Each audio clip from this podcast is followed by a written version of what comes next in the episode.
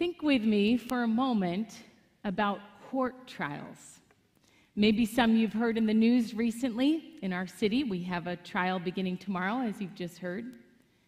The passage we're looking at today from the Gospel of Mark also describes a trial. What would you say are some indications a trial has not been fair? Maybe when it's been rushed or hastily thrown together. Maybe if it's done behind closed doors in some back room, somewhere without witnesses. Maybe if there's false witnesses or testimony that is not corroborated among witnesses. These are usually indications a trial is not fair. And that bothers us because what we want most from a trial is justice. We want to see a guilty person condemned and an innocent person set free. And when there is consistency between the accused person's actions, whether they are culpable or innocent, and the verdict or sentence they get, we are satisfied. When there isn't consistency between those two things, we are upset. We are either angry that a guilty person has gotten off on a technicality or found a way to beat the system, or we're angry that an innocent person is suffering unjustly they got the short end of the stick. Either way, when justice is not served, we tend to put the blame on the system. That's in part what I hear some people say when they reflect on the trial and subsequent crucifixion of Jesus Christ. He got dealt a bad hand. His friend betrayed him. He was outwitted by shrewd leaders. Too bad. He was a good person with wise teachings. But when we look more closely at the trial, we find something altogether different. We see that Jesus was falsely accused and wrongfully convicted. His trial was grossly unjust, and yet it is abundantly clear that Jesus is not caught in a sick system. He does not see himself as at the mercy of others. In fact, as I hope we'll see in a moment, the situation is quite the opposite. He cooperates with the authorities during his arrest. He de escalates the situation so as to minimize the collateral damage. And he ultimately supplies the evidence they need that is lacking to convict him. Yes, Jesus may be the one on trial, but he is also the one in control. Even though justice is not served, Jesus is not to be pitied. Today, as we continue our series, The Peter Interviews, we're looking at the book of Mark in the New Testament, which relied heavily on the eyewitness testimony of Peter. Last week, we looked at Jesus in the Garden of Gethsemane, where he wrestled with God and then resolved to submit to God's plan. Our passage today picks right up at this moment in Mark 14, verses 41 to 42, where Jesus says, The hour has come here comes my betrayer. So follow along with me in Mark chapter 14, verses 43 to 65. Use your Bible on your phone or in your hand. Words will also be on the screen. I'm going to read a verse or two and make some comments along the way. Mark 14, 43 to 65. Just as he was speaking, Judas, one of the twelve, appeared. With him was a crowd armed with swords and clubs, sent from the chief priests, the teachers of the law, and the elders. Now, those three groups listed here comprised the Sanhedrin, or the highest Jewish court of the time. So, an arrest warrant has been issued by the Jewish religious leaders, and they've come with armed temple police expecting Jesus to resist. But how do you ensure you arrest the right man in a dark olive tree grove lit by torches? You don't want to get the wrong person and give the right person a chance to escape. Verse 44 Now the betrayer had arranged a signal with them. The one I kiss is the man. Arrest him and lead him away under guard. It wasn't unusual in the first century for a disciple to show honor or affection to, for his teacher with a kiss. Going at once to Jesus, Judas said, Rabbi, and kissed him. Now, John's going to say more about Judas next week, but suffice it to say, this greeting by Judas on Jesus' cheek, this kiss of betrayal, stings. And if you have known the pain of betrayal, I want to encourage you, Jesus knows it too. Verse 46 The men seized Jesus and arrested him. Then one of those standing near drew his sword and struck the servant of the high priest, cutting off his ear. John's gospel records this quasi courageous yet inaccurate swordsman as Peter, who is likely aiming for something more substantial the head or the neck. And Luke, the doctor in the group, is the only one who gives the detail that Jesus picks up the ear and puts it back on the servant. Talk about de escalating a situation. Jesus has no intention of resisting. The swords and clubs are unnecessary. What's more, he will not permit anyone to get hurt in the crossfire. Am I leading a rebellion that you've come out with swords and clubs to capture me? Every day I was with you teaching in the temple courts and you didn't arrest me.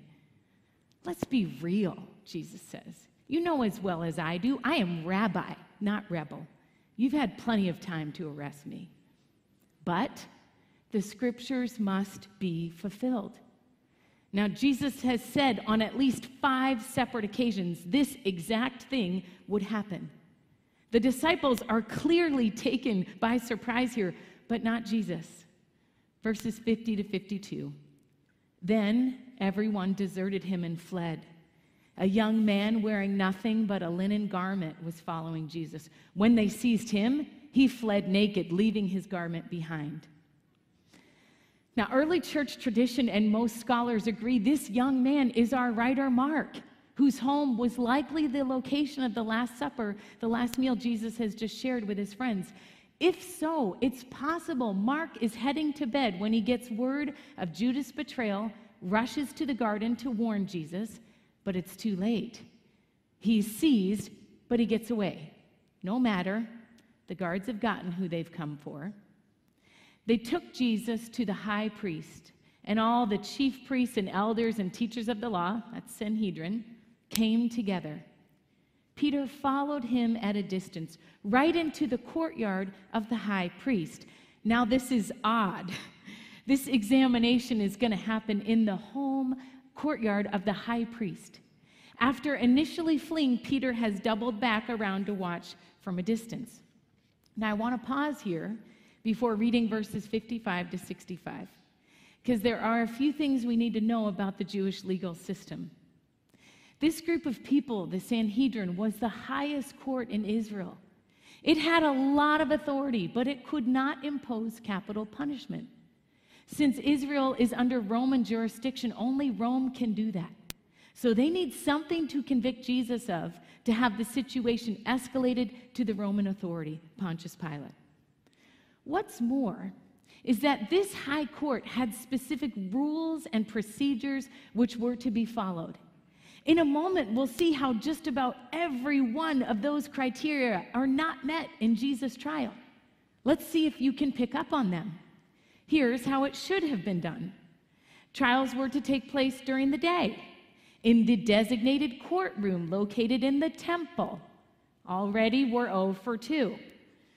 They were to hear one witness at a time, and if their testimonies differed, even in the trivial details, their evidence was inadmissible and thrown out. And false witnesses were to be put to death. And finally, if the verdict included death, the hearing was to extend to at least over two days to give sufficient time to deliberate such an irreversible decision. Now, watch how this plays out. Verse 55. The chief priests and the Sanhedrin were looking for evidence against Jesus so they could put him to death, but they did not find any.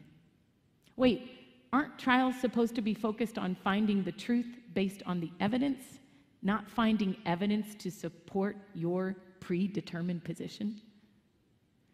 Many testified falsely against him, but their statements did not agree. Then some stood up and gave this false testimony against him.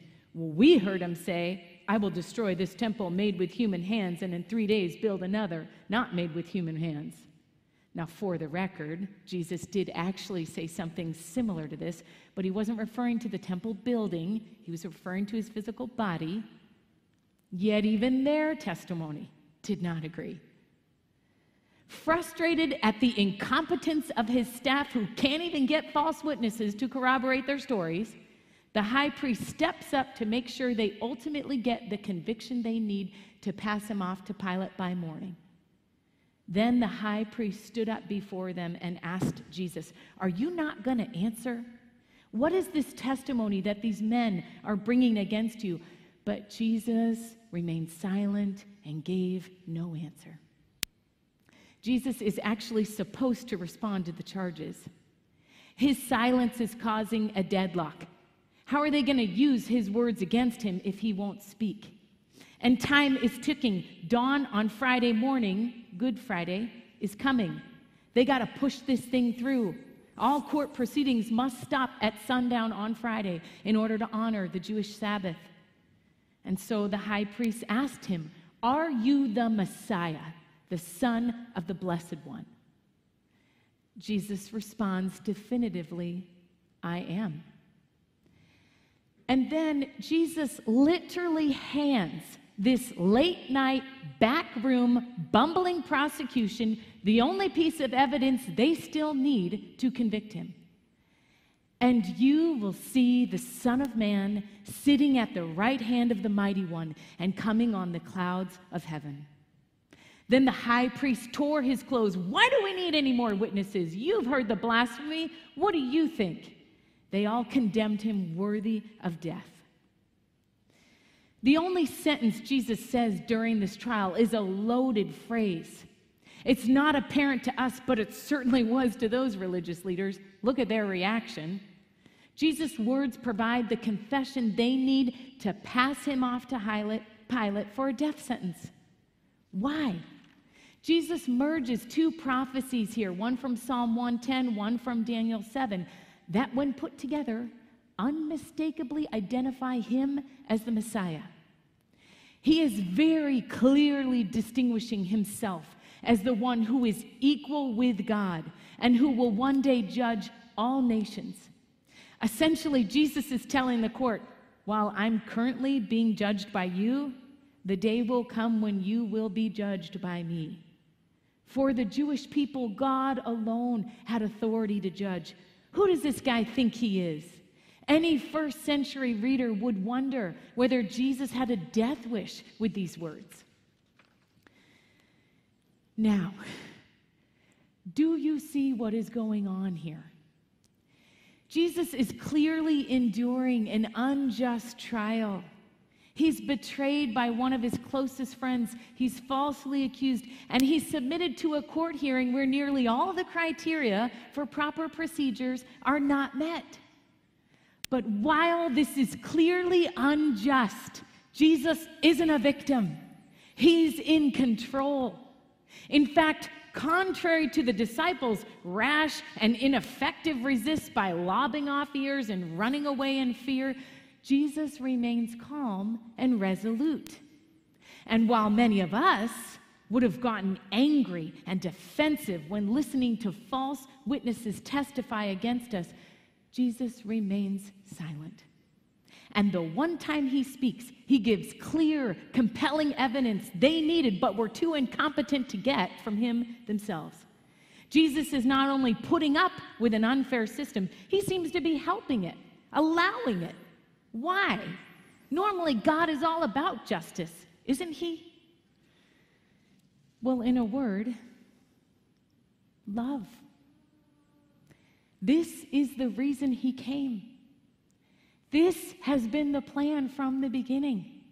This is what ultimately compels Jesus in the garden to submit to this path, even though it is not an easy one.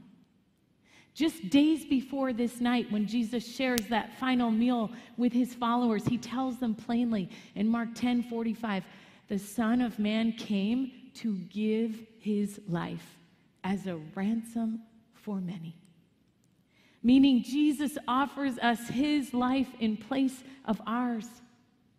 If the sinless one dies in our place, we don't have to. Or more accurately, even after we die, we can live. You've heard the verse before. For God so loved the world that he gave his one and only Son, that whoever believes in him shall not perish, but have everlasting life. If we see Jesus as a victim of either an unjust system or a capricious God the Father, he is to be pitied. But Jesus himself, by his own words and actions, makes it clear he is no victim. The highest court in the land is no match for Jesus. Instead, he makes it clear he deliberately and willingly subjects himself to this unfair system out of love.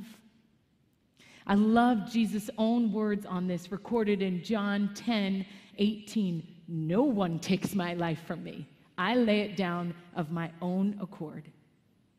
He's making the intentional choice, the deliberate sacrifice, all because he loves us. And he wants us to experience life both now and after we die. If that's the case, Jesus isn't to be pitied. He's to be praised. If that's the case, the right response isn't, mm, too bad. He was such a good person. But thank you. Thank you for loving me that much that you would die for me. So I want to ask you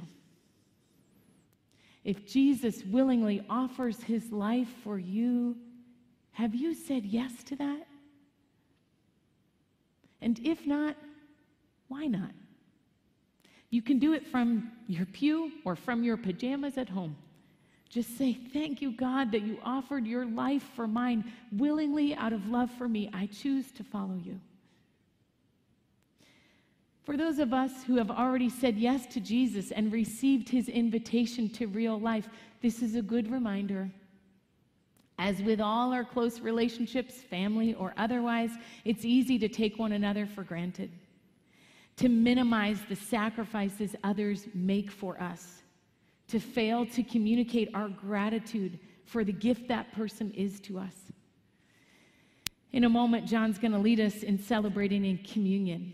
And maybe the most appropriate response for you to this passage is to express to God once again how grateful you are for his gift of love.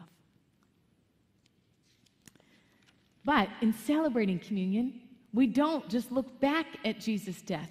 We also look ahead to the future when he returns, when the Son of Man, seated at the right hand of the Most High, comes on the clouds of heaven.